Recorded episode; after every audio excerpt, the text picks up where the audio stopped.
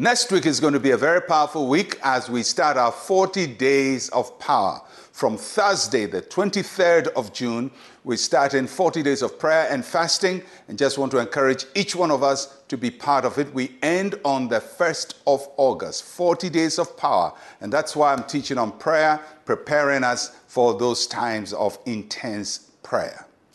So, we go back to our study of the Lord's Prayer. We are concluding it. Matthew chapter 6, verse 13. And do not lead us into temptation, but deliver us from the evil one. For yours is the kingdom and the power and the glory forever. Amen. After the Lord has forgiven us of our sins, we must ask Him to lead us not to sin again, not to lead us uh, into the same trouble that He has forgiven us of. So, there are two parts to this prayer that I want to focus on. First, we pray for God's leading. Uh, in the Garden of Gethsemane, Jesus asked his disciples, Watch and pray so that you do not enter into temptation. So, not enter into temptation is something we should really be focused on in our prayer. And when God leads us, He doesn't lead us into temptation. He leads us in the paths of righteousness. He leads us into His perfect will, where we do what He wants us to do, and uh, He shows us His right way.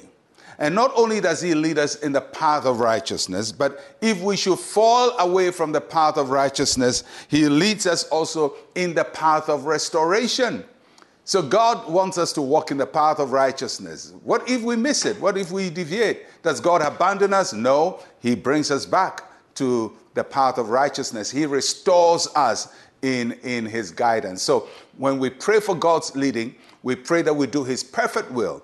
But should we falter in His perfect will, that He will restore us into the right path? The second thing is that God will deliver us from the evil one. So we pray for God's deliverance. Jesus promised that He is able to keep those who are His from the evil one.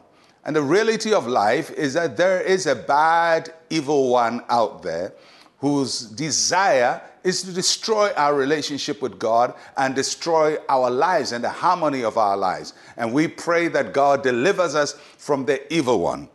So, first, he delivers us from the destroyer, from Satan, from demonic powers, from every evil power. His grace is sufficient for us because in his death and resurrection, Jesus dethroned all principalities and powers and made a public show of them. There is no evil power stronger than the authority of the name of Jesus. So he delivers us from the destroyer. But not only that, he delivers us from all evil schemes. Believe it or not, somebody somewhere is planning a scheme for you to fail. And you may not know it, but there are traps and schemes all in our path. And we pray that God will deliver us from every trap, from every evil agenda that is set to derail us, that is set to turn us away. So I don't know what plan has been set against you, but you will defeat it. You will overcome it. You will be a conqueror. God will give you the victory. The plan of evil will not succeed against you. So Jesus says, Pray that I lead you. Pray that the Father leads you. So that's one. And then we pray that the Father will deliver us, and that's another. And that's how Jesus wants us to pray. Let's pray. Say with me, Heavenly Father, lead me in the way I should go.